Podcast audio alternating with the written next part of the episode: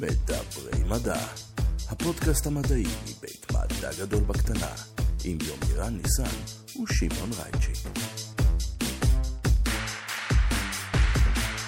שלום וברוכים הבאים למדברים מדע, הפודקאסט הרשמי מבית מדע גדול בקטנה, יומירן ניסן, מה העניינים? מה קורה, שמעון? בסדר גמור, אה, עדיין ההתרגשות הזאת של להקליט live, של הסאונד הטוב, של החום, של הבלי מזגן, והטווסים ברקע. אה, טבע, ארץ ישראלי, במלוא הדרום. אה, לגמרי, אתה יודע, היום הזה, בעקבות האמת אה, בקשות אה, רבות של אה, עוקבים ומאזינים, החלטנו אה, בעצם להחזיר שוב את אה, דוקטור אלכס לובנקו מאוניברסיטת שפילד, שהוא ה-go-to לטאות שלנו. לגבי כל והפעם? דבר. והפעם אנחנו הולכים לדבר על אה, זוחלים בישראל. יש הרבה מאוד, ישראל היא גן עדן לזוחלים אה, מסיבות שונות ומשונות שנדבר עליהן בפרק.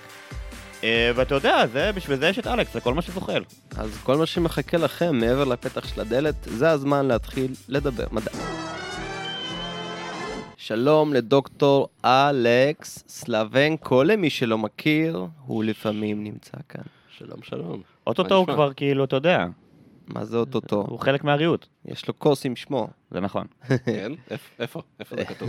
אנחנו אה, זה לא... כתוב אה, הנחה ב- במילוי. תגיד, אה, היום זה אכן אנחנו... שמי, שיניתי אותו במשרד הפנים. אנחנו היום ב live, אתה בארץ ישראל, ארץ הקוידש. ארץ הקודש. בוא נדבר על משהו שקשור לארץ הקודש, יאללה. שקשור, מחובר לאדמה. על גחונך תזחל, כה כתוב בתנ"ך. אה, זוחלים ארץ ישראלים. יאללה, בוא נדבר על זוחלים. בוא נדבר על זוחלים. ימרן, אתה מוכן לזה? לא, בוא נסתדר. בוא נתחיל מהרסיים. דווקא מהרסים? רגע, רגע, בוא... בוא ישר נ- עם הפאניקה. לפני, לפני, לפני הפאניקה נראה לי שכדאי לעשות איזשהו איזה סקירה כללית ואז נתחיל להיכנס לקבוצות השונות. אוי, אתה והמתודולוגיות שלך. מתודולוגיה, בוא, מתודולוגיה. מתחילים בגדול. אה, טוב, אז אה, ארץ ישראל היא אה, אה, בורכה בזוחלים, שהמגוון אה, מאוד מאוד יפה. אה, כשאני מדבר פה על ארץ ישראל, אני מתכוון ל... אה, כולל את השטחים וכולל את רמת הגולן, נכון שלא כל אה, מדינות העולם מסכימות לזה, אבל אה, מבחינה, גם מבחינה שלטונית אנחנו שולטים באזורים האלה וגם מבחינה ביולוגית הם רלוונטיים. אה, רמת הגולן במיוחד, כי ארבעה מהמינים שיש לנו בארץ הם אה, נמצאים רק ברמת הגולן, אז הם בהחלט, תור- הרמה הזאת תורמת לפאונה.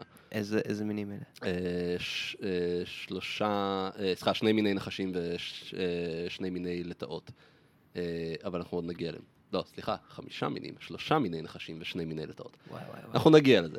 אה, יש להם סיפורים מעניינים. אה, ובאופן כללי, יש לנו...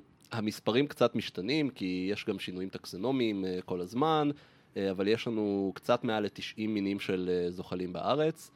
ברשימה, ברשימה שלי כרגע יש 94, אבל זה, זה לגמרי יכול להשתנות מאוד בקלות. וגם היו הרבה שינויים בשנים האחרונות מבחינת כמה מינים יש לנו, איזה מינים, זה זז לכאן ולשם, אז יש עדיין גילויים... אה, ההגדרות נאות או שיש תגליות חדשות? יש תגליות חדשות. אה, חלק מזה, זה, אני מניח שאפשר לקרוא לזה שההגדרות אה, אה, יש אה, מקרים של אה, אה, פיצולים, שמשהו שנחשב למין אחד בעצם גילו שהוא אה, אה, שני מינים. אה, אני מנסה לחשוב על דוגמה אה, אקטואלית אה, ממש לאחרונה. אה, האמת שזה זה עוד לא רשמי, אבל אה, למשל סממית הבתים, שזה אחד המינים הכי נפוצים שלנו בארץ, אה, יש עדויות גם גנטיות, גם מורפולוגיות, שלמעשה יש שני מינים בארץ, שהם פשוט מאוד דומים זה לזה. יש אחד בדרום שהוא כנראה מין נפרד. זה עדיין לא רשמי, כי עדיין לא סיימו את העבודה על זה, ועדיין לא יודעים בדיוק איזה מין זה, אבל, אבל יש עדויות מספיק חזקות שיש כאן שניים. זה למשל מעלה את מספר המינים שיש לנו בארץ. אה, מהצד השני, יש שינויים שבהם אה, מינים שנחשבו למינים נפרדים, בעצם מגלים שהם לא כך הדבר. הדבר האחרון ביותר שקרה בגזרה הזאת, ישנו אה, מין של נחש בארץ שנקרא מחרוזן, שבשנת 2006 תואר מין נוסף שלו. מחרוזן הוא נפוץ בכל האזור הים תיכוני של הארץ, אז מקו באר שבע צפונה. אה, ואז ב-2006 תיארו מין נוסף אה, מבקעת הירדן, אה, ובעבודה שפרסמנו ממש לפני אה, כמה חודשים, אה, אה, בהובלה של אה, סיימון ג'יימיסון, שהיה סטודנט למאסטר אצל אה, שי מאירי, שהיה מנחה לשעבר שלי, מאמר שגם אני הייתי מעורב בו, אה, למעשה הראינו שמדובר פה במין אחד. אה, אז הורדנו את מספר המינים בארץ באחד. גנטית או מורפולוגית, או גם וגם? אה, גנטית הם, הם פחות או יותר אותו דבר, אין שום שונות בין ה... אין שום מבנה באוכלוסייה בין כל הפרטים שנדגמו מהארץ, ומבחינה מורפולוגית אה, זה... כלומר, יש הבדל בין האוכלוסיות האלה של בקעת הירדן לאוכלוסיות של שאר הארץ, אבל זה לא ממש הבדל חד שאתה יודע, אפשר לעצור פה ולומר, הנה פה הפרדה, אלא זה יותר מין רצף כזה של... אה, מעין של- גרדיאנט כזה. כן, גרדיאנט בדיוק, של, בעיקר של דגמי צבע שמשתנים, ונראה שיש שם קשר די חזק לתנאי אקלים. ובאמת, בקעת הירדן זה אחד המקומות החמים והיבשים בארץ, אז, אז אה, שם יש את הקיצון של הגרדיאנט הזה. אה, ובנוסף, יש גם אה, פשוט ממש מינים חדשים שמתגלים. אה, ב-2018, 17, אני לא זוכר בדיוק מתי, תואר מין חדש למדע של נחש מישראל, מהר הנגב. אה, זה משהו שהוא, אה, ת- אה, התייחסו אליו קודם בתור אוכלוסיות של אה, מין נחש אחר שנפוץ באזורים הים תיכוניים של הארץ, שנקרא שחור ראש, אבל היה חשד כבר די הרבה זמן שבעצם מה שבהר הנגב זה משהו שונה, ואז באמת עשו אה, קרין, דוקטור קרין תמר, שעכשיו היא עובדת באוספי הטבע אה, כאן במוזיאון שטיינהארט, אה, עשתה על זה עבודה, גם, אה, גם גנטית, אה, גם אה, אה, מורפולוגית, והראתה שזה באמת מין נפרד, ולמרות שהוא כנראה נמצא גם בסיני, אין משם דגימות, אז כרגע ככל הידוע לנו הוא נמצא אך ורק בארץ, ולא בשום מקום אחר. אה, יש מאפיין אה, מיוחד או בולט אצל מינים שנמצאים בארץ? לא, כי בעצם הארץ היא מאוד מגוונת אקלימית. כן, זהו, צריך לדבר קודם כל על כן. הארץ מבחינת... אה, איך זה נקרא? טופוגרפיה, אקלים, הכל. טופוגרפיה, אקלים, הייתה מילה יפה שאיחדתם לי את שניהם. ביוגיאוגרפיה. או, אה, יפה. יש- הנה, יש לנו רצף עם הפרקים הקודמים. כן, כן, אנחנו מנסים ללמוד פה. כן, אה, מבחינה ביוגיאוגרפית, מה שמעניין בעיקר בישראל זה שיש בה גרדיאנט אקלימים, למעשה כמה גרדיאנטים אקלימיים מאוד חדים על פני שטח מאוד אה, מצומצם. מצד אחד יש לנו את גרדיאנט צפון-דרום, שבצפונה של ישראל היא נמצאת בחבל הים תיכוני, שזה אה, רצועת אקלים שמאופיינת בחורף קצר, אה, מתון, נקרא לזה ממוזג יחסית, הוא לא מאוד מאוד קשה, לא כמו החורפים האירופאים, אה, וגשום, וקיץ ארוך ובעיקר יבש מאוד. אה, זה המאפיין של האזור הים תיכוני. אה, ואנחנו נמצאים ממש בקצה הדרומי של החגורה הים תיכונית הזאת, אז אנחנו באזור הכי, הכי חם והכי יבש מכל האזורים הים תיכוניים, אבל זה עדיין ים תיכוני. וזה מה שאנחנו רואים גם באזור תל אביב וגם צפונה יותר. אה, אה, בעיקר בתות עסבוניות, אה, שזה אזורים של פשוט בעיקר עשבים, אולי עם כמה שיחים נמוכים, אנחנו רואים אזורים של גריגה, שזה בעצם עם, עם שיחים יותר גבוהים, וגם אזורים של חורש מפותח, שממש יש שם עצים, הרבה מהחורשים בארץ אלה עצי אלון בעיקר, זה העצים הדומיננטיים. אה, וזה בעצם האזור הצפוני הים תיכוני של הארץ. נשמע, אגב, מהאזור הזה שאתה מתאר, שזה נשמע גן עדן לזוחלים. הבתות העזבוניות, זה כן, זה אחד האזורים הכי עשירים, אחד מבתי הגידול העשירים ביותר בזוחלים בארץ. אה, זה באמת ה-hotspot. האזורי חורש ספציפית הם פחות, אבל אלה כולם בתי גידול שהם שונים, עם מאפיינים שונים, באמת מוצאים בהם מינים שונים. יש מינים שהם מיני חורש אופייניים, ויש מינים שהם אה, מיני בתא, מיני בתא אופייניים. אה, and never the twain של אה, meat, או... סתם, יש, יש, יש גם ערבוב, יש גם מינים גנרליסטיים שמופיעים בכולם, אבל יש גם מינים שהם ממש אופייניים לאזורים האלה. אז אתה לא תמצא מיני חורש בבתא ולהפך.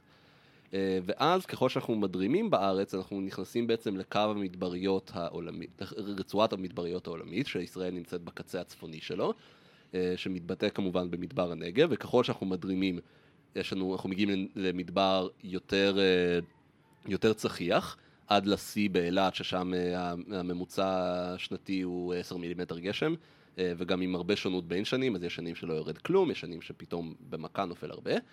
אה, וגם שם יש לנו מיני מדבר אה, אופייניים שהם נמצאים במדבר.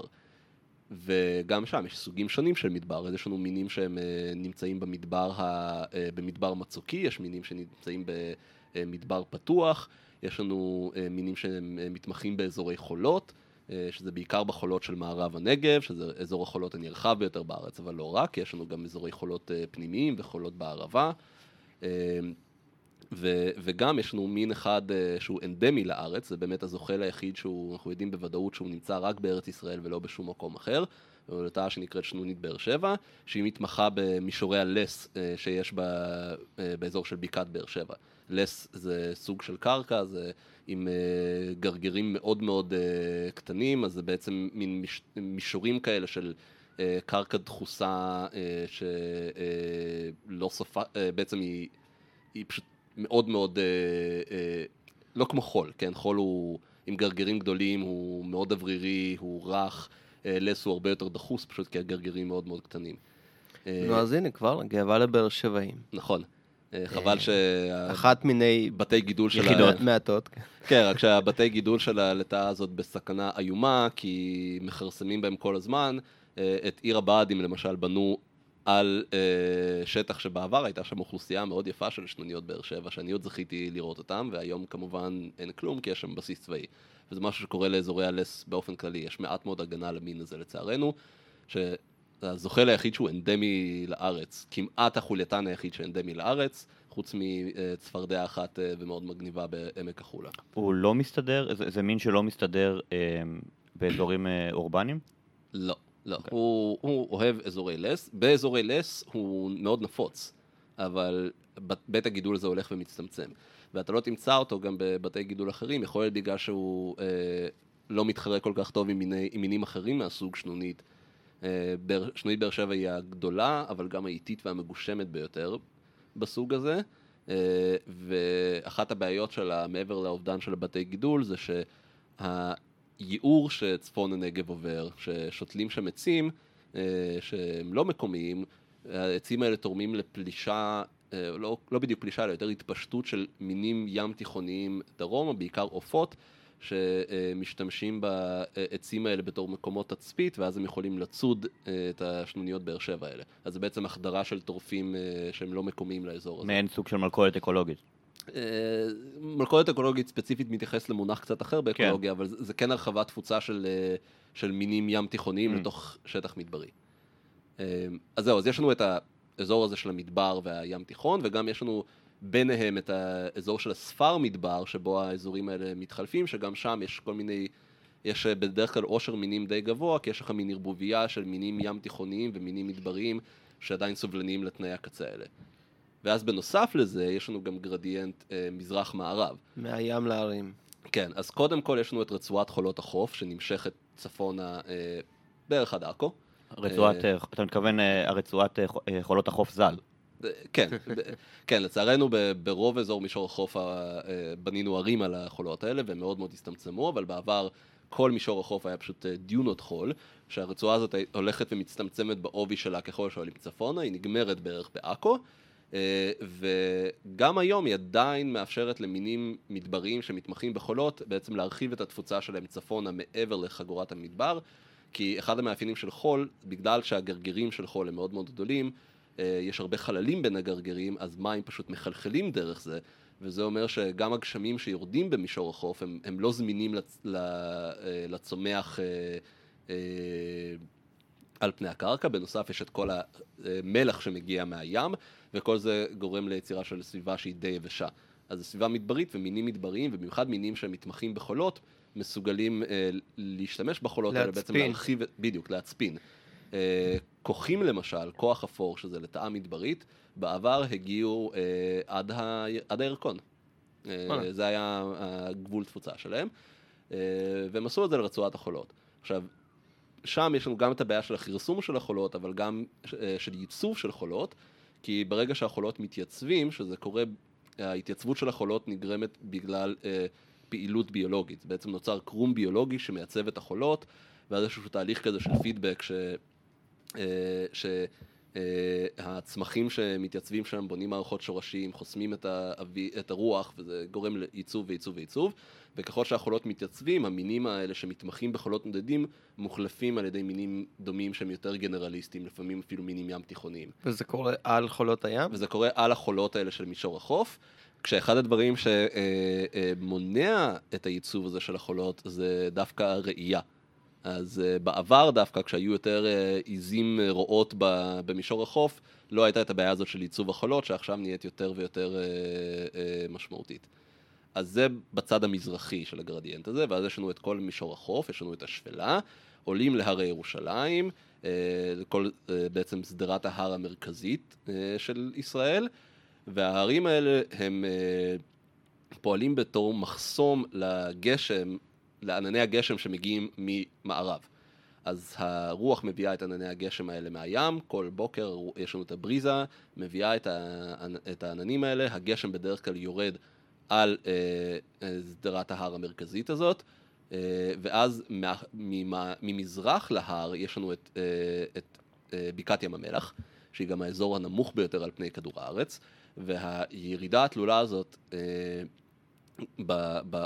בגובה, בעצם ירידה הזאת לעומק של מינוס 400 מטר בנקודה העמוקה ביותר שלו, מוביל לזה שיש לנו בעצם אזור מאוד מאוד חם. כל הגשם יורד על ההרים ממערב, ואז בעצם האוויר הזה חוצה את ההרים, עולה למעלה בגלל שכל האוויר החם מהבקעה עולה למעלה, לא יורד יותר גשם שם, זה ממשיך הלאה ואז נוצר לנו מדבר בצל גשם, ככה התופעה הזאת נקראת.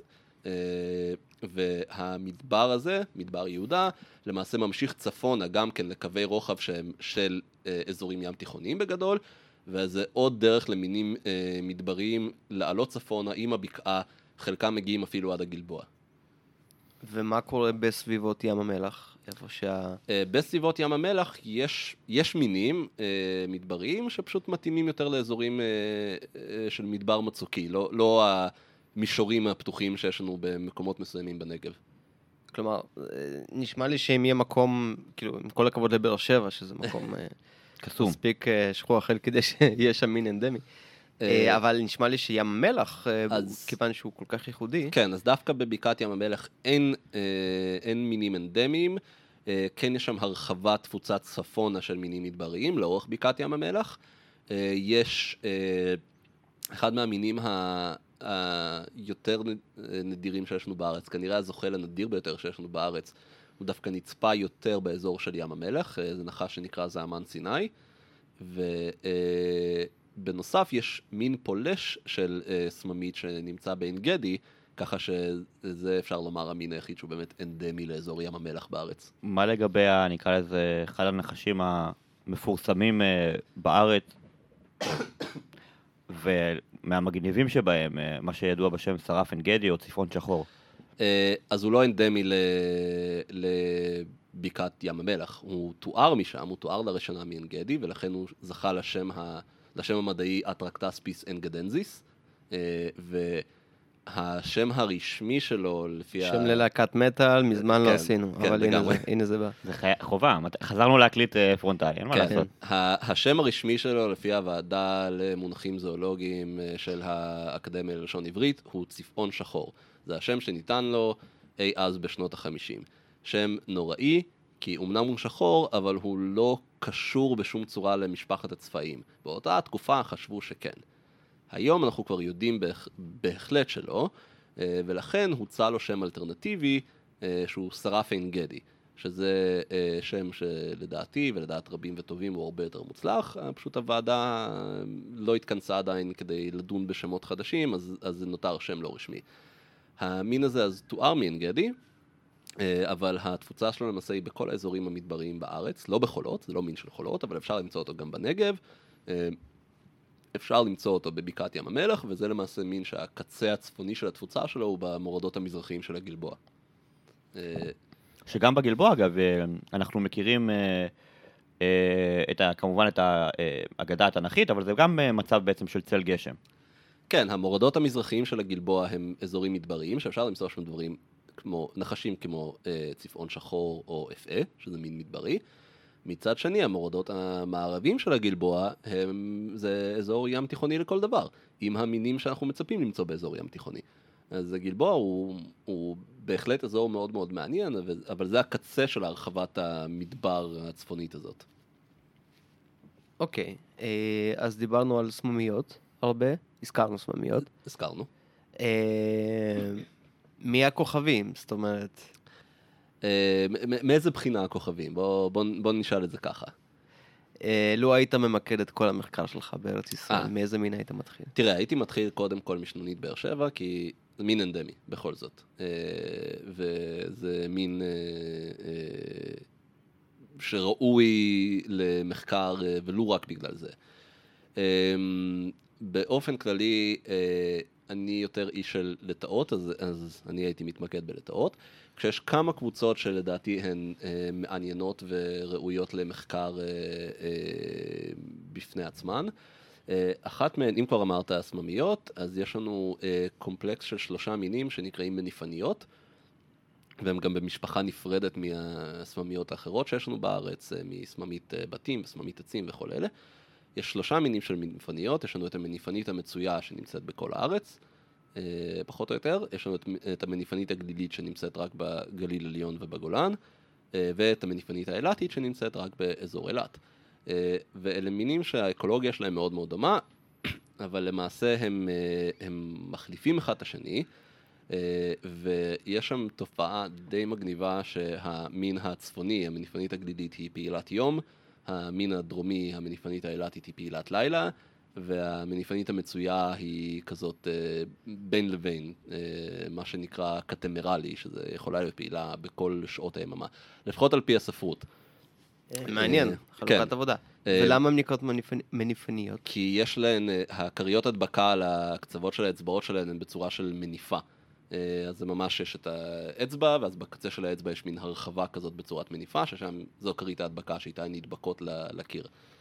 אה, ועבדו עליהם, עובדים עליהם גם, אה, למשל אה, ליאת דרור, שהיא סטודנטית למאסטר גם כן של שי מאירי, עבדה על ה, בדיוק על העניין הזה של ההפרדה בזמני פעילות, ומצאה שאם אתה שם אותם בתנאי מעבדה, אז, אז האמת שהפיק של השעות פעילות של כולם הוא די זהה, הוא כזה בשעות הארבעים, קצת לפני כיבוי האור, אז יכול להיות שהם לא באמת נבדלים בזמני פעילות שלהם, אלא יותר שזה משהו פשוט נובע מ- מהתנאים השונים בבתי הגידול כן. השונים. יש מצב כזה, גם אם אני זוכר נכון, עם אה, קוצנים, יש את הקוצן הזהוב, קוצן הקוצן זהוב, המצוי, כן, יש שאם אתה שם אותם בתנאי מעבדה ואתה בעצם מוציא את הטורפים או את התנאים הטבעיים מהמשוואה, הם פתאום כאילו פעילים בעצם באותן שעות, אבל אם אתה שם אותם בטבע, אז הם פעילים בשעות כן, שונות. אז בקוצנים הסיפור הוא קצת שונה, אה, קוצנים אלה מכרסמים, שהמצב שם הוא שהם הם למעשה חולקים אה, בתי גידול, אפשר למצוא את שני המינים באותו אזור. וכשהם נמצאים ביחד, הקוצן המצוי הוא פעיל לילה והקוצן הזהוב הוא פעיל יום. אה, אם מוציאים את הקוצן המצוי מהמשוואה, אז הקוצן הזהוב הופך להיות פעיל לילה.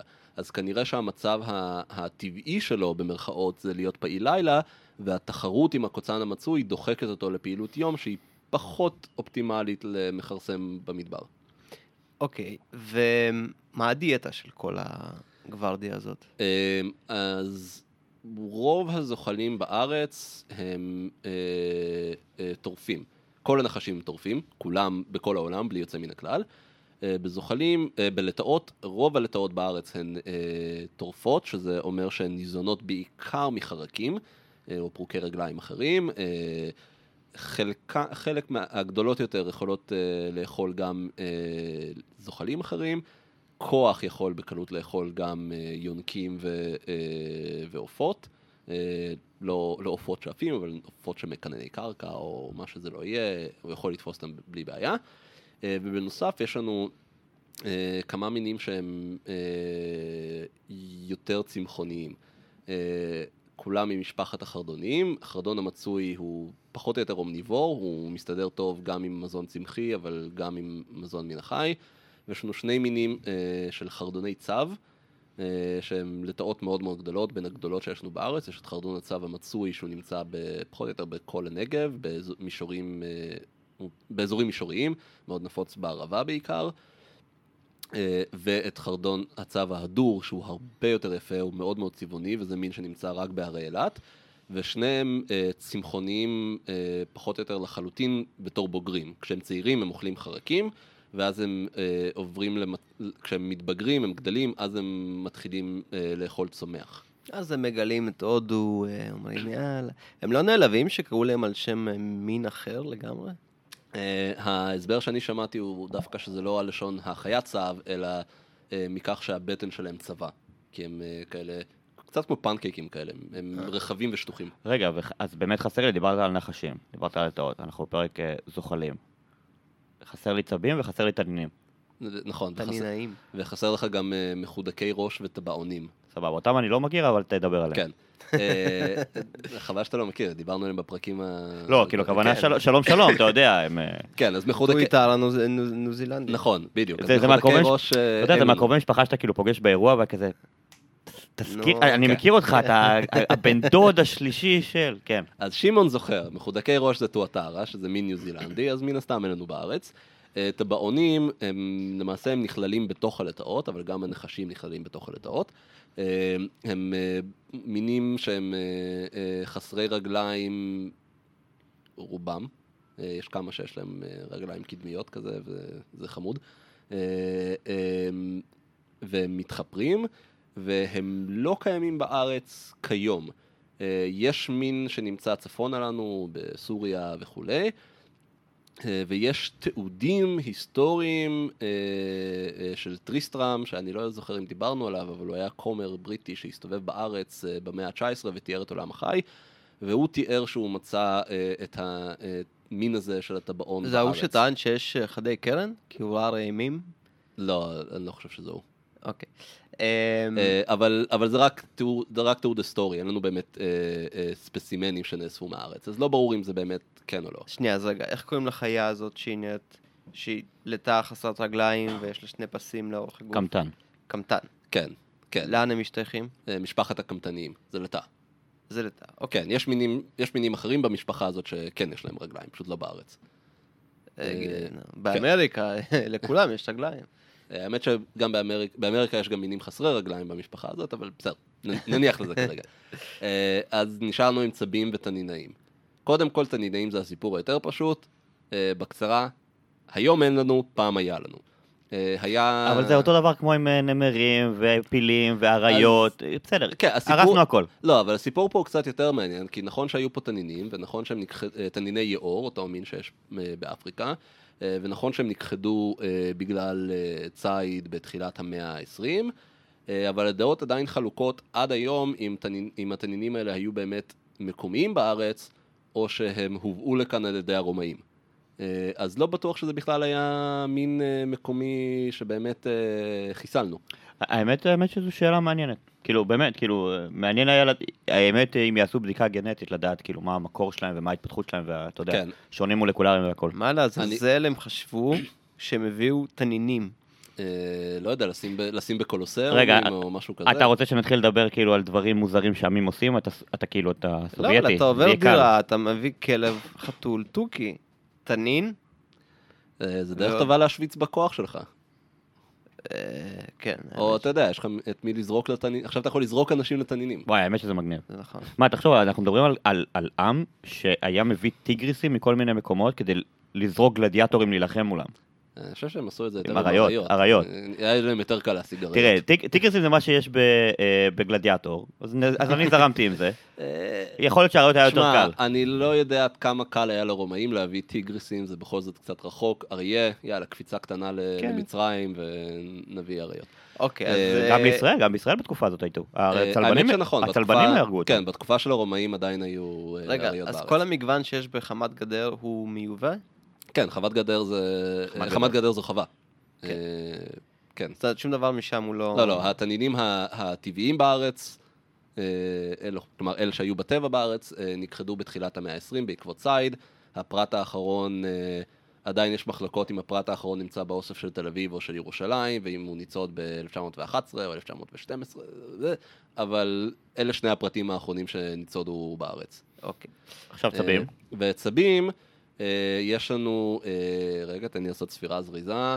אה, יש לנו שני מינים של צבי יבשה בארץ, צב יבשה מצוי וצב יבשה מדברי, שהוא בעצם נמצא רק אה, בישראל, אה, סיני, אה, באזורי חולות. די נדיר אה, לראות אותו בטבע. אה, די נדיר לראות אותו בטבע, בעיקר כי הבית גידול שלו הוא קצת... אה, מרוחק. מרוחק. כן. זה מין ש... אתה יודע, אנחנו בדרך כלל חושבים על זוחלים שהם פעילים ב- בקיץ, לא, לא, לא צב יבשה מדברי. שיא הפעילות שלו דווקא בעונות הקרות יותר. הקיץ במדבר, קשוח, מה לעשות. אז מה הוא עושה? הוא מתחפר ו... ישן או- וישן, כן. אה, הגיוני, גם- אז- גם הייתי מאמץ. כן, זה. זה מין בסכנת הכחדה קריטית. ב, בעיקר ב, בסין, במצרים הם פחות או יותר כמעט נעלמו, כי בעיקר בגלל איסוף ל, אה, לשוק? חיות מחמד. Mm. אה, אבל, אבל בארץ הסכנה העיקרית היא ההרס של בתי הגידול שלהם. אה, אז זה שני המינים של אה, צבים שיש לנו, צבי יבשה. בנוסף יש לנו אה, מין אחד מקומי של אה, צב ביצות, אה, ומין פולש אחד אה, שהוא צבגון אדום אוזן, זה מין אמריקאי במקור, אה, שהוא מאוד נפוץ בתור חיית מחמד, וככה הוא גם הגיע לארץ, ואנשים פשוט שחררו אותם. אה, יש לנו את הצב הרך, שזה אה, מין אה, מאוד אה, אופי... אה, אי אפשר לטעות בו, הוא עצום, כן. השריון שלו מאוד... אה, אין לו שריון אה, אה, קרטיני שמכסה את הגוף כמו שיש לצבים האחרים, אלא זה רק אור על פני אה, כל העצמות, הן- גם העצמות של השריון מאוד מצומצמות יחסית. אה, אה, קל- בגלל זה השריון שלו לא לא כל כך קשה? כן. אה, הכי קל למצוא אותם בנחל אלכסנדר, אה, יש שם תצפית יפה בגשר עצבים, שרואים אותם שם כל הזמן, כי אנשים כן. מאכילים אותם למרות שאסור. אל תעשו את זה. אה, אבל הם נמצאים גם בנחלים אחרים במישור החוף. ואל ו- תלטפו גם. נכון, לא ללטף, יש להם נשיכה אה, כואבת. אה, ויש גם אוכלוסייה אה, בעמק החולה, אה, בשמורת החולה, שהיא לא מקומית, הביאו אותה, העבירו אותם לשם. אה, בנוסף, יש לנו צבי ים, שפה הסיפור הוא אה, קצת יותר מעניין. יש לנו שני מינים שהם מקננים בארץ, אה, צב הים החום אה, ש... וצב הים הירוק, שהוא הרבה יותר נדיר. אה, שניהם לא במצב מזהיר בארץ, אין, אין הרבה קינים שלהם, כי מה לעשות שאזורי החולות של חוף הים הם... אה, אה, אתרי נדל"ן נדל"ן. יקר, כן. כן, כן, אז הם אה, בהחלט, בתי הגידול האלה נפגעו. בנוסף, יש לנו עוד שלושה מינים שאפשר לצפות בהם לחופי ישראל, חלקם יותר קלים, חלקם יותר קשים. הכי קל זה צב הים הקרני, שהוא מאוד נפוץ ב, בים סוף. אפשר לראות אותם בצלילות וכדומה, אבל הם לא מקננים אצלנו. הצב הגלדי, שהוא אה, ממשפחה אחרת מכל צבי הים האחרים, גם לו יש שריון שהוא הרבה יותר אורי, ועם רכיבים קרטינים מצומצמים ורכיבי שלד מצומצמים. וזה הצב הגדול ביותר בעולם, למעשה זה הזוחל השני בגודלו בעולם אחרי אה, התנין המים המלוכים. אה, חיה עצומה, מבקר לעיתים נדירות לחופי הארץ, אה, ב- לדעתי רק בים התיכון. אה, לי אישית יצא לראות אחד, אבל זה היה פגר שנשטף לחוף, ובעצם אה, הלכנו לאסוף אותו כדי להביא אותו לאוספי הטבע. אה, והוא שקל 270 קילו, וואו. היה מאוד כבד להרים אותו, היינו צריכים שבעה אנשים, וגם מאוד בעדינות, כי השריון, האור שם נפגע בקלות, זה היה... היה צריך להרים אותו ברגל על, על המצוק הכורכר כדי להגיע לאוטו, כי אפשר היה לרדת עם האוטו לח... נשמע כמו גיבוש הסיירות. אה, כן, וזה גם היה, הייתה סערה והיה בדיוק גאות, אז היה צריך... למ... סיפור מהתחת, אכלנו שווארמה אחרי זה, היה בסדר. אה, ו, וזה עוד נחשב קטן, זה, אלה האוכלוסיות היותר קטנות שיש של הצו הזה בעולם. אה, וה... אז אה, רגע, אז הוא רק עובר באזור שלנו? כן, הם לפעמים מגיעים אלינו לחופים, אבל הם לא מקננים כאן. והמין השלישי אה, זה טרי טרי, כי הוא נצפה לראשונה לחופי ישראל אה, ממש לפני חודשיים, משהו כזה. הופה, אה. זה אה, צב ים זיתני, שזה מין של האוקיינוס ההודי, אה, אה, ש... טעה בניווט כנראה. הוא מוכר מ- מים סוף, אבל מאזורים היותר צפוניים, אה, יותר דרומיים שלו. אה, ועכשיו הייתה התצפית הראשונה שלו ב- באילת, אה, שזה די מגניב. יפה מאוד. אז ברוך הבא. האמת קורה, קורה יחסית אה, לא מעט לאחרונה, שיותר ויותר בעלי חיים אה, מגיעים לכאן אה, לראשונה, כל מיני עופות מוזרים. אולי הם ציונים. אבל זה קורה, כן. תראה, עם עופות זה קורה, העניין פה הוא שתשים לב מה משותף למינים האלה שנצפים באופן ארעי. אה, צבי ים, לוויתנים, עופות. מה משותף לכולם? אין להם מגבלה אנושית. זה לא ויכולים לעבור. בתי גידול יחסית בקלות. יש להם כושר תנועה כן. יוצא מן הכלל. עכשיו, מן הסתם רואים את התופעה הזאת יותר בעופות, א', כי יש הרבה יותר מינים של עופות, אה, וב', כי יש הרבה יותר צפרים מאשר אה, אה, צבולוגים ו... צוללנים. גם צוללנים, אתה יודע, אני, הרבה אנשים שצוללים באילת, תראה להם צו, צו חום, צו ירוק, צו כן. קרני וצו זיתני, והם יגידו לך צו. לא ידעו באמת להבדיל ביניהם. צריך, צריך לדעת, צריך קודם כל לדעת שאתה רואה משהו שונה, לפני שאתה בכלל שם לב שזה משהו שונה. גם עם לוויתנים, אה, צריך לדעת לזהות כדי להבין שאתה רואה משהו שונה. ועם עופות יש לך הרבה אנשים שמתעסקים בזה. עכשיו, זו לא תופעה חדשה, כל העניין הזה שפתאום מופיע איזה מין שמעולם לא נצפה בארץ, זה קורה די הרבה. כל שנה יש מינים מזדמנים בארץ, חלקם באמת נצפים בפעם הראשונה בהיסטוריה של הארץ. אה, כן, אבל יש כנראה הרבה יותר אנשים שעושים את זה, ו... כן, אני לא, אני לא חושב שיש איזשהו טרנד של באמת עלייה במספר המזדמנים, למרות שמצד שני גם צפוי שאנחנו נראה, לצורך העניין, יותר מזדמנים אפריקאים אה, ככל שהזמן אה, עובר, בגלל מגמת ההתחממות הכללית. אז אה, הארץ נהיית יותר מתאימה למינים אפריקאים מאשר למינים אירופאים, ואנחנו רואים, כלומר, יש מינים שהם... בכל העולם יש את התופעה הזאת של מינים שמרחיבים את התפוצה שהם צפון, אבל אני מניח שנראה את זה גם בעופות, וכנראה גם בזוחלים בשלב כלשהו. אה, אגב, יש מין של ציפור שבאמת עשה את זה, דעה שחורת כתף. זה מין של, אה, אני לא יודע איך הגענו לדבר, לדבר על ציפורים, אבל בסדר. זה מין של דורס, אה, די קטן. אה, מהמם. מאוד מאוד יפה, יש להם אה, כתמים שחורים על הכתפיים, מכאן השם, וגם על הקצוות של הכנפיים, עיניים אדומות. כל שאר הגוף הוא בצבע כזה לבן עפרפר, מין מאוד מאוד יפה, שעד לפני עשר שנים בערך הוא נחשב למבקר מאוד נדיר בארץ, ואז לפני עשר שנים התחילו הכינונים הראשונים, ובהתחלה זה היה סנסציה, יש תאות מקננות ב- בעמק החולה, אם אני זוכר נכון, היה כינונים ראשונים, ועכשיו אה, אתה רואה אותם אה, בלי בעיה, פחות או יותר בכל מישור החוף. אה, וולקאם. well, כן, אה, עכשיו אתה יודע, Welcome, לא Welcome, זה כבר תלוי בהשקפה שלך. כרגע לא נראה שהוא מזיק למישהו, לא נראה שהוא מתחרה באיזשהו מין מקומי, אז זה אחלה. אה, יכולים להיות מקרים אחרים.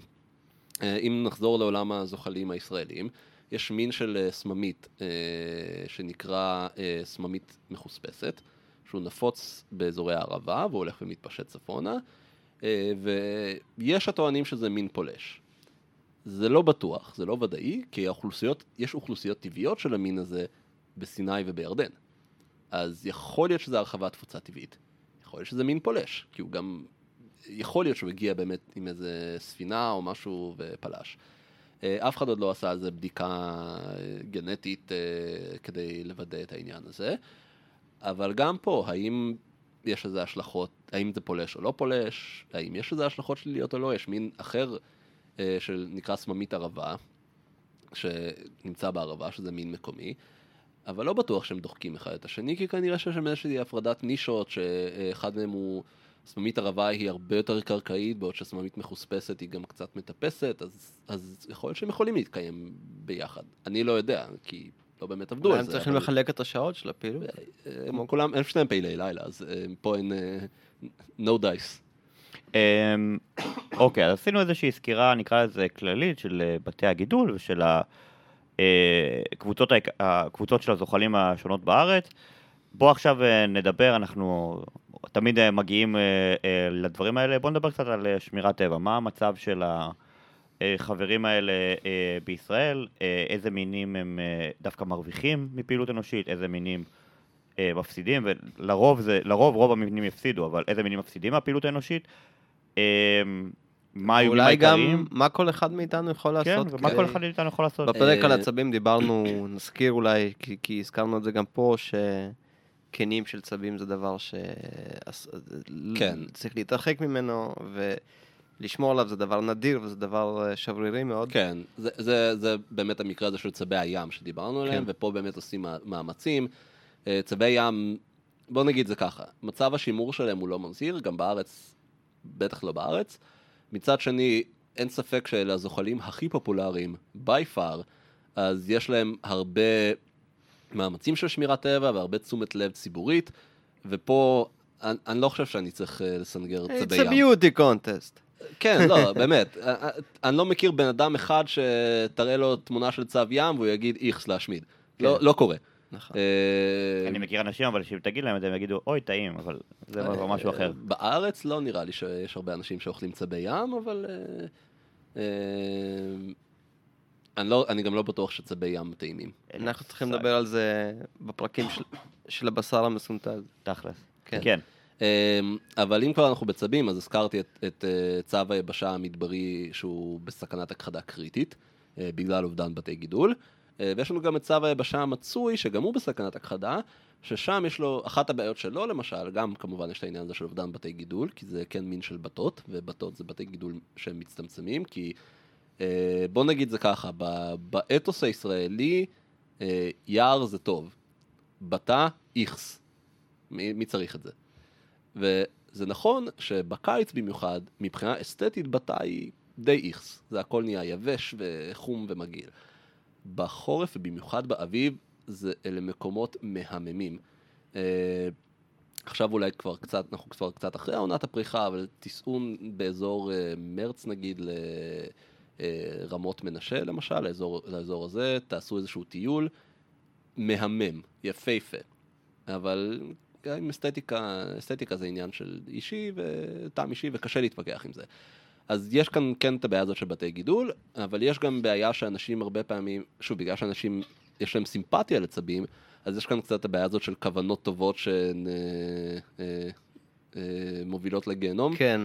אה, אנשים רואים צב, אומרים, אוי, זה חמוד, אוספים אותו, מגדלים בבית, מגדלים בחצר. אה, רוב הפעמים זה נגמר בבעיות בריאותיות לצב, כי אה, התזונה לרוב לוקה בחסר, כשאתה לא יודע במה להאכיל אותם, והם מפתחים כל מיני בעיות אה, שלד, מחסורי סידן, אה, דברים כאלה, כל מיני עיוותים כאלה ואחרים. אה, ו- ואם אנשים באמת משחררים אותם בחזרה, אם הם, יכול להיות שהם מערבבים בין אוכלוסיות וזה יוצר איזשהו ערבוב גנטי. כך שבגדול ההמלצה כאן היא ראיתם צו, מעולה, אל תיגעו בו, תשאירו אותו איפשהו, אלא אם כן הוא על כביש והוא באמת בסכנה מיידית. חיות. טבע, מקומן בטבע. כן, וכמובן שזה לא חוקי להחזיק צו. אה, זה, כל זוחלי ישראל מוגנים על פי חוק, אסור לגעת בהם, אסור אה, להרוג אותם, אסור לעשות להם כלום ללא היתר מפורש של רשות הטבע והגנים. יפה. אה, אבל זה, זה צבים. מבחינת, בואו נלך באמת על גישת המנצחים מפסידים, כמו שאמרת. המפסידים העיקריים אלה מינים שהם מתמחים בבתי גידול מאוד ספציפיים. אלה מיני חולות שהם בסכנה איומה בגלל אובדן בתי גידול. את באר שבע, אה, אה, מיני בתא, שכל בתי הגידול, אה, בתי הגידול האלה שהם אה, אה, לא הכי פופולריים. סובלים. מגישת להפריח את השממה. בדיוק. אלה מינים שמצבם אה, בכי רע בגלל שהאובדן בתי גידול זה עדיין גורם הסיכון מספר אחד, גם של הטבע הישראלי ושל הטבע בעולם בכלל. אה, דבר שני, יש לנו מינים שהם אה, אה, סובלים מ... אה, ממינים פולשים. אז למשל הזכרתי את הסממית הפולשת בעין גדי, שהיא דחקה לחלוטין את המינים המקומיים, אה, שזה ס- מניפנית מצויה וסממית בתים, שסממית בתים עוד איכשהו מצליחה להתמודד שם, אבל אה, אה, המניפניות פשוט נעלמו. הסממית הפולשת הזאת, שהשם העברי שאני מחבב, כי אין עדיין שם רשמי, זה סממית חומות מצרית, אה, זה מין אפריקאי, הוא יותר גדול מהמניפנית המצויה, שהוא מאוד אגרסיבי, יש לו וואחד נשיכה, וזה אני מדבר מניסיון אישי. אה, ופשוט המינים המקומיים שלנו לא עומדים בתחרות מולו. אה, אז יש מקרים כאלה, ויש גם מקרים שמינים אה, פולשים שהם אה, טורפים. למשל, יש מין, מין של חורש שנקרא לטאה ירוקה. אחד הזוחלים היפים בארץ, מאוד ממליץ לחפש בגוגל, שהתפוצה שלו בעבר הייתה ברחבי הגליל, הגולן, הכרמל והרי השומרון. בהרי השומרון כבר אין, בכרמל ובגליל מאוד הצטמצם, בצפון הגולן בעיקר האוכלוסייה העיקרית שנותרה, וה... אה, אין לזה איזה שהן הוכחות קונקרטיות, אבל יש חשד מאוד גדול שאחד הגורמים העיקריים להצטמצמות הזאת אה, אלה חתולים, וטריפה על ידי חתולים. אה, אז, אז זה אה, מבחינת העניין הזה של מינים פולשים. ויש גם אה, לא מעט מינים שסובלים מרדיפה ישירה על ידי בני אדם, אה, שזה אה, כל מיני הנחשים וכל מה שיכול להיחשד בתור נחש, שזה למשל קמטן, אה, עוד מינים אחרים של לטאות שהן או חסרות רגליים או עם רגליים מאוד מצומצמות, שאלה חומתים בעיקר, אה, שפשוט אנשים רואים נחש, הופ, יאללה, הורגים.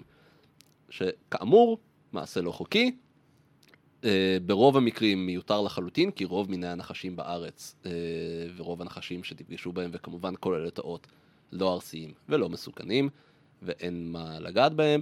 ובמקרים שבהם באמת מדובר בנחש ארסי, זה מעשה מאוד מטומטם, כי אתה מעמיד את עצמך בסיכון הרבה יותר גדול כשאתה מנסה להרוג נחש, אבל עוד נגיע לזה. אני, אה, אני רק רוצה להגיד בהקשר הזה,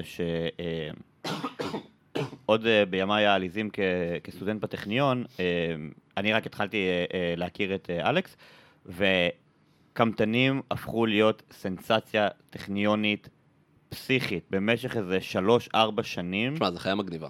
חד משמעית, אבל אתה יודע, בת- למה היא הפכה להיות כזו סנסציה? כי התחילו לראות אותם יותר ויותר אה, בטכניון, ואתה יודע, גם הקבוצה של הסטודנטים בטכניון העלו תמונות וזה, ושאלו מה זה, אתה יודע, הרבה פעמים בבהלה, כי, כי זה, אנשים לא יודעים להבדיל בהכרח כן, בין זה- נחש ל- ל- לטאה חסרת רגליים. במבט שהיא- ראשון זה נראה כמו נחש, וזה נכון. גדול. נכון, והוא גדול, ויש לו אפילו איזשהו, אתה יודע, איזושהי תנועה אולי אפילו טיפה קצת אה, מאיימת, אבל הם נורא חמודים כש, כשאתה כן. מסתכל מקרוב.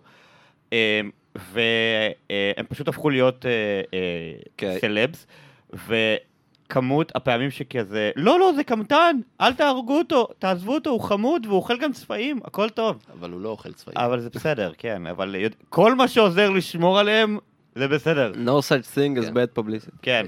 אם רק אנשים היו יודעים מה באמת מנגנון ההגנה של קמטן, הוא מסריח. זה לא רק שהוא מסריח, אם אתה מרים אותו, הוא גם מפריש חומר דוחה מהקלואקה שלו, אבל הוא גם מסובב את הזנב, הוא עושה כזה הליקופטר כדי לרסס את זה לכל כיוון. אני רק אגיד? שקלואקה זה אה, ביטוי יפה לחור אה, ביב שבעצם מוציא החוצה גם את אה, איברי המין, גם הצואה וגם השתן. אני כאילו, הכל רק אומר. שלא שאלתי, כי זה נשמע כמו משהו כן, כזה, זה- אבל כן. בפודקאסט הזה אין דרך לא לדעת. לדעתי גם דיברנו על קלואקות בעבר, אבל כן. איך אפשר שלא? אי אפשר לא, אתה יודע, אבל אי אפשר אה, לא להזכיר את זה. כן. ומה לגבי אה, הנחשים שכן ארסיים? כן, אז, אז דווקא לפני הנחשים שכן ארסיים, אה, כן רוצה להזכיר את המנצחים, כי יש כמה כאלה, שיש מינים שהם מלווה אדם ומסתדרים טוב בסביבות עירוניות. זה לטאות זריזות, שאפשר, בגדול זה מין חורש, אבל הם מסתדרים מעולה בגינות עירוניות ובכל אזור טיפה ירוק בעיר. חרדונים מצויים, שהם, אפשר למצוא אותם על כל... אה, כל חומה בערך. כן, על כל חומה כל בערך. אבן חמה. אה, סממיות בתים, מניפניות מצויות מסתדרות אה, מאוד טוב גם באזורים, באזורים בנויים. אה, יש, אה, אה, אה, מין, יש כמה מינים של נחשים שהם מסתדרים מאוד טוב באזורים אה, עירוניים, כולל צפה, אה, שהוא הרבה יותר נפוץ באזורים מיושבים מאשר בשטחים אה, טבעיים. אה, ודווקא אחד מהעצבים הוא מאוד נהנה מזה, צב ביצות. אה, זה מין, אה, סליחה, אבל מג'ייף, שיכול לחיות בשמחה בכל תעלת ביוב מסריחה. אז לא אכפת לו ממים מזוהמים, הוא יכול לשרוד שם. אז זה מין שגם הוא בסבבה, גם במקווי מים מלאכותיים, הוא לא צריך את בתי גידולחים טבעיים כדי להסתדר. אה, ונחשים רציתם, נחשים ארסיים, נכון? אה, שמעון, אה, אתה יודע, נחשים ארסיים, נחשים ארסיים, נחשים כן. ארסיים, זה כאילו, בשביל הקליקים. כן, זה בשביל אה, אנשים, חבר'ה, subscribe. חבר'ה, אחרת לא יישארו לנו מאזינים. כן. אני בסך הכל מנסה לדאוג שיהיה עוד פרק עם אלכס. אין מה לעשות. אמ, אז ככה, יש בארץ בסך הכל תשעה מינים של נחשים ארסיים, מתוך 40 ומשהו מיני נחשים בסך הכל. רובם או שלא מסוכנים לאדם, או שלא נפוצים בקרב משכנות אדם, או גם וגם. אז בואו נתחיל דווקא באלה. נשאיר את, ה, את, ה, נשאיר את מה שכולם רוצים לדבר עליו בסוף. אז קודם כל, יש לנו, אה, הנחשים הארסיים בארץ מתחלקים ל... אה, אה, לשתי משפחות בעצם. אה, משפחת. סליחה, שלוש משפחות, של משפחת ה... אה, בואו נקרא לזה שרפיים, אין להם שם רשמי, אטרקטספידידה, שזה הצפעון השחור. שזה מין, אה, שאם מבחינת העוצמה של הארס שלו, אם משווים את זה טיפה לטיפה, אה, זה הארס הכי חזק מכל נחש שיש בארץ. אממה, הוא לא נפוץ באזורים מיושבים, הוא נפוץ בשטחים פתוחים. זה מין אה, פעיל לילה, אה, שרוב הפעילות שלו היא תת-קרקעית. אה, הוא קטן, יש לו מעט הרס, הוא לא, הוא לא מחדיר הרבה הרס גם אם הוא כן מקיש. אה, והוא... אה, אה, המנגנון, העיק- ה- ההגנה העיקרי שלו זה להתכדרר למין אה, אה, דבר כזה שנראה כמו אימוג'י של קקי. אה, ו- והראש נמצא למטה. אז צריך באמת, צריך להיות ממש מטומטם כדי להציק לו אה, ו- אה, ולחטוף הקשה. אני לא אומר שהוא לא מסוכן, אם חוטפים הקשה זה יכול להיות מסכן חיים לחלוטין. הסטטיסטית, ההסתברות לחטוף הקשה אה, מצפעון שחור היא מאוד נמוכה. באופן כללי, ראית נחש שחור במדבר, אל תתקרב, אל תחשוב להתקרב. אה, כי זה- כי זה עלול... כל צבע של נחש. כן, באופן כללי, ראית נחש, אם אתה לא יודע מה זה, אל תתקרב. צלם ממרחק בטוח, תן לו להמשיך בדרכו. תעלה לפייסבוק, לייקים, כן. תהילה. אה, אז, אז זה הצ- הצפעון. יש לנו את משפחת... רגע, לפני שאתה קופץ מהצפון, צריך להגיד אה, שאחד ה... נקרא לזה הקטעים המגניבים שיש לו, אפילו אחד החוקרים המפורסמים מהזואולוגיה המפורסמים בארץ לשם, נראה לי, מנ- מנדלסון. מנדלסון, מנדלסון תיאר, הוא גילה את המין כן, מהארץ. כן. שתיאר אותו, אה, פרופסור מנדלסון, אה, הוא לא ידע שבעצם אה, את, את המנגנון הזה ש, שאני הולך לתאר שיש לו, אם מרימים אותו ומחזיקים אותו, נקרא לזה, ב, בלפיתה המסורתית של לוכדי נחשים או של חוקרי נחשים, אז רוב, הרוב המכריע של הנחשים לא יוכלו לנשוך או להקיש במצב כזה. לצפון שחור יש מנגנון שנקרא... בעצם הקש- מחזיק- מחזיקים אותם מאחורי הראש, אה, ככה שהם לא יכולים... לסובב את הראש ולהקיש. בזה. כן. אז לצפון שחור יש מנגנון של הקשה צידית, שהוא כמעט ולא פותח את הפה שלו, אבל אה, שן ארס אחת יוצאת החוצה, מסתובבת טיפה אחורה ומצליחה להקיש את מי ש... כן, בעצם. ה, ה, זה משהו שנפוץ במ- במינים אחרים במשפחה גם, כי אלה נחשים ש... אה, הדברים שהם טורפים זה כל מיני אה, בעלי חיים מתחפרים, אז הם נכנסים למחילה, והשיני הרס ארוכות בצורה לא מאוד פרופורציונלית לגודל של הנחש, ואז באמת בלי לפתוח את הפה הם מנפחים, אם אני זוכר נכון את, את, אה, זה על ידי הזרמה של נוזלי לימפה, זה בעצם גורם לשליפה של השן מהצד, אה, ואז הם פשוט עושים איזה מין כזה תנועה, קצת תנועה, והשן פונה אחורנית, אז זה ממש להקיש. כשאתה נמצא בתוך מחילה, אתה פשוט עובר ליד הטרף, אתה יכול להקיש אותו, אין, אתה לא צריך את המרחב כדי לפתוח את הפה. אנחנו נצטרך אה, פרק אה, שלם על אגרובטיקת אה, כן. פיות של נחשים, אה, וה- כן, והמכניקה המורכבת שיש כן, שם. באנגלית הם נקראים stiletto snakes, שזה שם מגניב. אה, בנוסף יש לנו את משפחת הפתניים, שגם לה יש נציג אחד בארץ. זו המשפחה שעליה נמנים המ- המינים הארסיים ביותר בעולם. אלה פתני הים האוסטרליים, הטייפן האוסטרלי, כל החבר'ה האלה, הקוברות והממבות של אפריקה, והנציג הישראלי, הפתן השחור, הכי מאפן. הוא- כן. הוא מין, זה גם כן מין מדברי, שחור גדול, אז שוב, שח... נחש שחור במדבר, זה כמעט בטוח שמדובר במין ארסי. אה, הם, הם, מה שכן, הם גם לא נפוצים באזורים מיושבים כל כך, הם יותר נמצאים באזורים פתוחים. ההרס שלהם ככל הנראה לא מאוד אה, אה, משפיע על בני אדם, לא גורם להש... עדיין, לא הייתי ממהר לחטוף הקשה, אבל כנראה שהוא לא מסכן חיים. אה, זה נחש די גדול, די איטי, אה, לטרגי, אז כאילו גם צריך להתאמץ כדי לחטוף ממנו הקשה, והם גם כן פעילי לילה, והם מתמחים בצורה קצת מוזרה דווקא בציד של קרפדות. אה, חיה מוזרה. כל אחד והסינג שלו. קרפדות במדבר. כן. Who knew? זה עוד אה, להקת מטאל? קרפדות במדבר, וואי, כן. אה, ואז יש לנו את משפחת הצפעים, שעליה נמנים שאר המינים הארסיים במשפחה. קודם כל, הכ- הכי פחות מסוכנים מכל האלה זה שלושה מינים של אחנים, שאלה מינים שמתמחים באזורי חולות.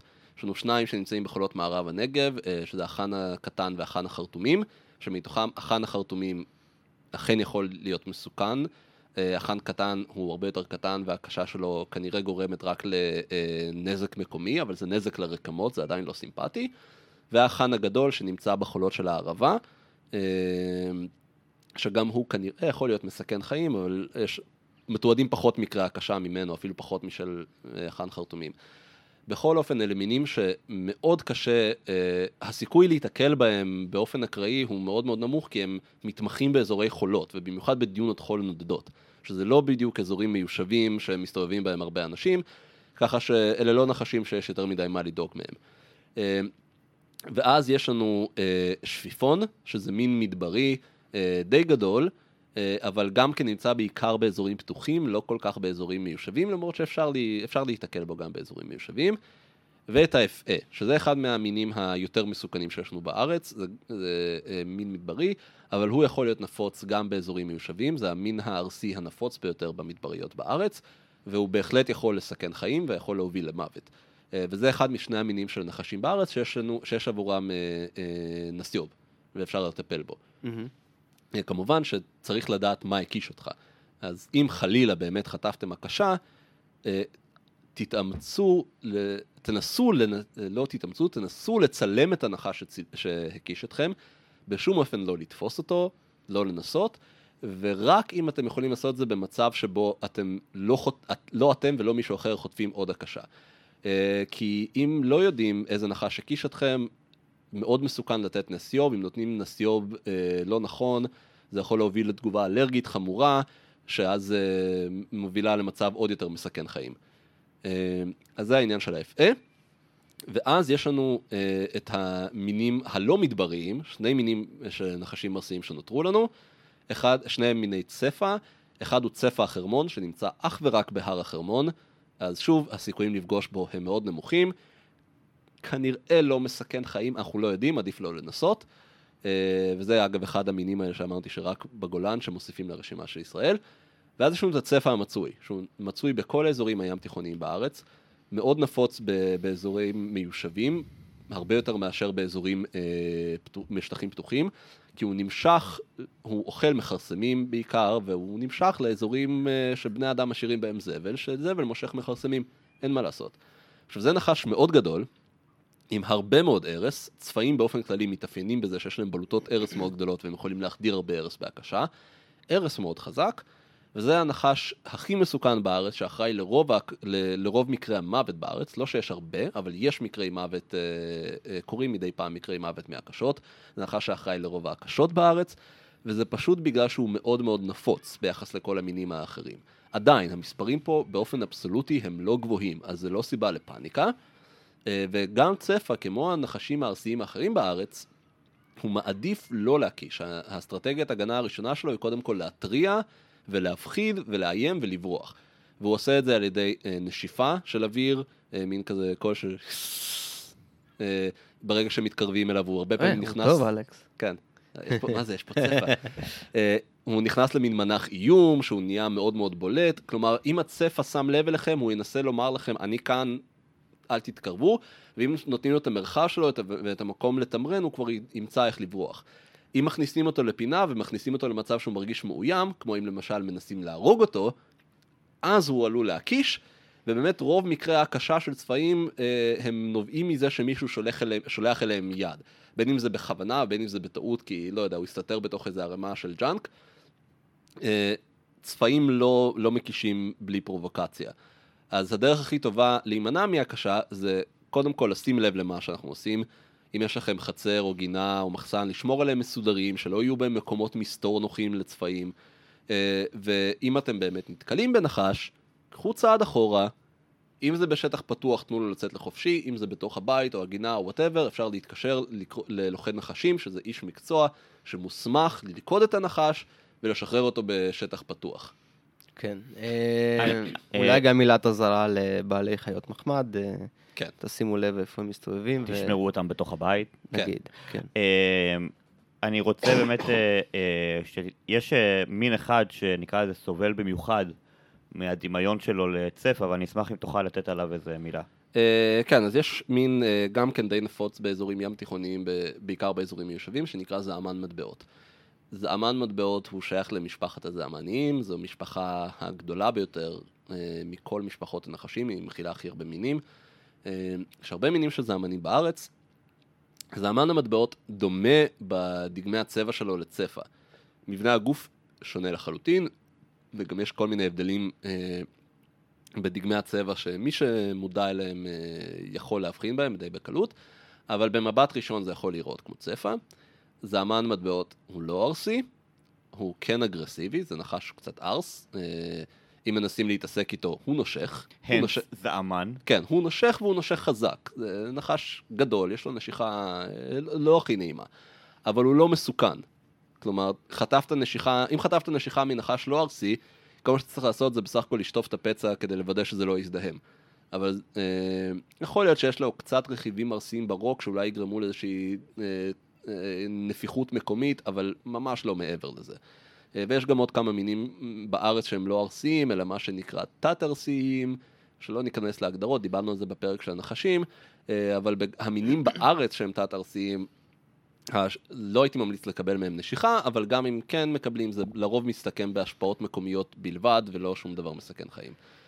הבעיה של הזעמן מטבעות, שבגלל שהוא מאוד דומה לצפע, לפחות במבט ראשון, ועדיין לא ברור אם זה דמיון שהוא אה, אה, אדפטיבי, כלומר אם זה איזשהו, איזשהו מצב של חקיינות של או שפשוט באופן כללי הם דומים כי זה דגם שמקנה הסוואה באזור ים תיכוני. אנשים רואים, חושבים צפע, ישר אה, יד לטוריה, דבר ראשון. כן, אז אה, תשמע, אנחנו אה, נסכם. רגע, לפני שאנחנו מסכמים. אני יודע.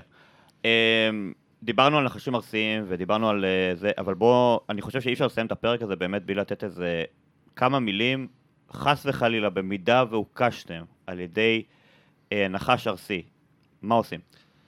קודם כל, ואני יודע כמה מגוחך זה הולך להישמע, לשמור על קור רוח, אוקיי? הדבר הכי טוב שאתם יכולים לעשות בשבילכם כרגע, זה לנסות להאט את זרם הדם כדי שההפצה של ההרס תהיה יותר איטית. אה, זה אומר שאתם צריכים אה, לא להתחיל לרוץ, אה, להשתדל כמה שיותר להירגע, לשבת בצל, זה חשוב. אם יש לכם אפשרות לקרר את האיבר המוקש, לקרר, לא להקפיא, חס וחלילה לא להקפיא, אבל לקרר אה, זה, זה יעזור, ואם יש לכם אפשרות לקבע את האיבר המוקש, זה יעזור להשתדל להניע אותו כמה שפחות. העדיפות הר- הראשונה שלכם זה אה, לקרוא לעזרה ולהתפנות. לא לפנות את עצמכם, חס וחלילה לא להיכנס מאחורי הגה, כי ה- ה- אם זה באמת נחש ארסי, ההשפעות של ההרס עלולות להתחיל במהלך הנהיגה, ואז אתם תעשו תאונה ותגמרו במצב יותר גרוע משהתחלתם. להתקשר, אה, לקרוא לפינוי. אם זה צריך להיות, יגיעו לכם במהירות האפשרית. אה, כמו שאמרתי, אה, אם יש לכם אפשרות לצלם את הנחש, תצלמו כדי שאפשר יהיה אה, להשיג זיהוי ולטפל בנסיוב הנכון, אם זה מין שיש נגדו נסיוב, שזה אפעה או צפע. אה, אם אין אפשרות, עדיין אפשר לטפל בתסמינים של ההקשה בלי נסיוב, זה עדיין אפשרי. אה, לא, מה שלא לעשות, אז כמו שאמרתי, לא לרוץ, לא לנסות לפנות את עצמכם. לא למצוץ את ההרס, זה לא עובד. אה, כל מה שהבן אדם שמוצץ את ההרס יעשה, זה יכניס לעצמו מלא דם לתוך הפה, הוא לא ימצוץ את ההרס. ההר- ברגע שהוקשתם, ההרס כבר מתפשט במחזור הדם, אה, ו... אה, אפשר להוציא את זה החוצה במציצה. זה גם אומר לא לחתוך את הפצע כדי להקיז את, להקיז את הדם ואת ההרס, זה לא עובד. אמרנו לא להקפיא את הפצע, כלומר, לא לשים קרח? או- לא, לא לשים קרח, כן? ומאוד חשוב, לא אה, לעשות, אה, אה, איך ברח לי. לא להזריק אטרופין. לא, חתכים כבר דיברנו על זה, אה, אה, וואי, ברחה, ברחה לי, ה... חוסם עורקים. לא לשים חוסם עורקים. חס וחלילה לא. אתם יכולים לחשוב, אה, בוא נעצור את, ה, את הדם שהוא זה. לא, כי בעצם העורקים הם פנימיים יותר. זה, החוסם, ההרס כבר יצא. כל מה שאתם עושים זה אתם מחזיקים לעצמכם, גם אם אתם מצליחים למנוע מההרס לצאת, הכל נמצא עכשיו בתוך הגף שעלולה להגיע למצב של נמק, וברגע שמשחררים את זה, זה ממשיך להתפשט. לא לשים חוסם עורקים, בשום פנים ואופן לא. אה, להשיג פינוי, להישאר, לנסות להישאר במקום אה, קריר ומוצל, להימנע מתנועה, אה, ו... וזהו בערך. ה- הדבר הכי חשוב זה להשיג פינוי כמה שיותר מהר ולהגיע לטיפול רפואי. זה הכי חשוב. ונזכיר גם שבעצם הדבר הכי טוב זה, אם אתם רואים נחש, להתרחק ממנו, לא כן. ליזום, לא, לא להביא את עצמכם למצבים האלה. כן. אה, זה הדבר הכי טוב. אה, תשמע, פרק אה, ארוך ומרתק, קל, אה, מיני הזוחלים שישנו כאן בארץ. אני מכיר מין אחד שיש כאן בארץ, וזה אלכס לוונקו. הוא, אה, או, הוא אחד ויחיד, ואנחנו בגן אה, למחקר זואולוגי, בלייב, מקליטים את הפרק הנהדר הזה. אה, הוא כמובן עוד יחזור אלינו, הוא לא הולך לשום מקום בעצם, אה, יומירן. אני כן הולך, אבל לא בקרוב. אלכס, אלכס. אל תגלה לצופים, למאזינים שבכל מקרה תמיד יהיה לנו את זום. אתה לא, לא נכון. תברח. אה, לא- לאן תלך? לאן תלך ש- שמשם לא נשיג אותך כדי שתעביר אה, לנו... אולי לפפואה ניו גיני בתקווה מתישהו אה, בקרוב. אנחנו אה, מאוד רוצים שתיסע לשם כדי שתחזור עם עוד סיפורים. אוקיי. אני מקווה שהפרק הזה, לי לפחות הוא גרם להעריך קצת יותר את היצורים הקטנים שסביבנו, את- גם את אלה שאנחנו לא רואים. את יומירן, שנמצא כאן סביבי, אני מעריך מאוד בלי קשר. אין לך מושג כמה זוחלים חיים כרגע בזקן שלי. יש לי, אה, לא- אה, אולי למדען. לא. לא רק לי, למדען. למדען. אנחנו אה, היינו מדברים מדע, הפודקאסט הרשמי מבית מדע גדול בקטנה, ואנחנו מאוד נשמח אם תשמעו אותנו על קשר גם לקראת הפרק הבא, שיצא כמובן בעוד שבוע. אה, אם אה, תיתקלו באחד הפאנלים, בפרקי הפאנל שאנחנו מעלים לאחרונה, אה, נשמח לשמוע מה דעתכם, אה, הצעות לנושאים, ביקורות, אומנות, אנחנו נקבל את הכל בדפי המדיה החברתית שלנו. אנחנו נשתמע בקרוב. תודה רבה לאלכס, תודה רבה לאומירן. אני הייתי מדהים כרגיל. ביי ביי.